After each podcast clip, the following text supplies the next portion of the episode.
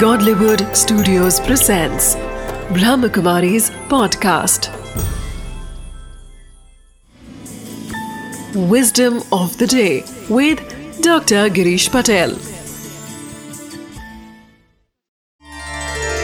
ओम शांति नमस्कार यह बड़ा एक प्रश्न है कि जीवन में हम किसको साथ रखें किसको हम साथ दे या किसको हम साथी बनाएँ तो यहाँ पर एक छोटी सी पावरफुल विस्डम है कि उसको साथ भले रखो कि जिसकी तबीयत खराब है।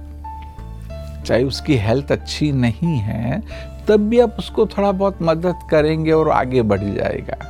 परंतु ऐसे व्यक्ति को कभी भी साथ नहीं रखो जिसकी नीयत खराब है।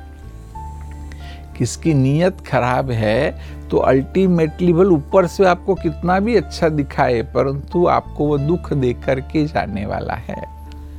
तो बस इस बात को अगर आप समझ लेंगे तो औरों के आप उपयोगी भी बनेंगे, औरों को आप बहुत कुछ मदद कर पाएँगे, और साथ साथ में एक समझदारी से आपका जीवन भी व्यतीत करेंगे। जो अड़चने आती है, वह कम से कम आएगी। Om Shanti. Wisdom of the day. In life, we often look for relationships and companionships that bring joy and peace in our lives.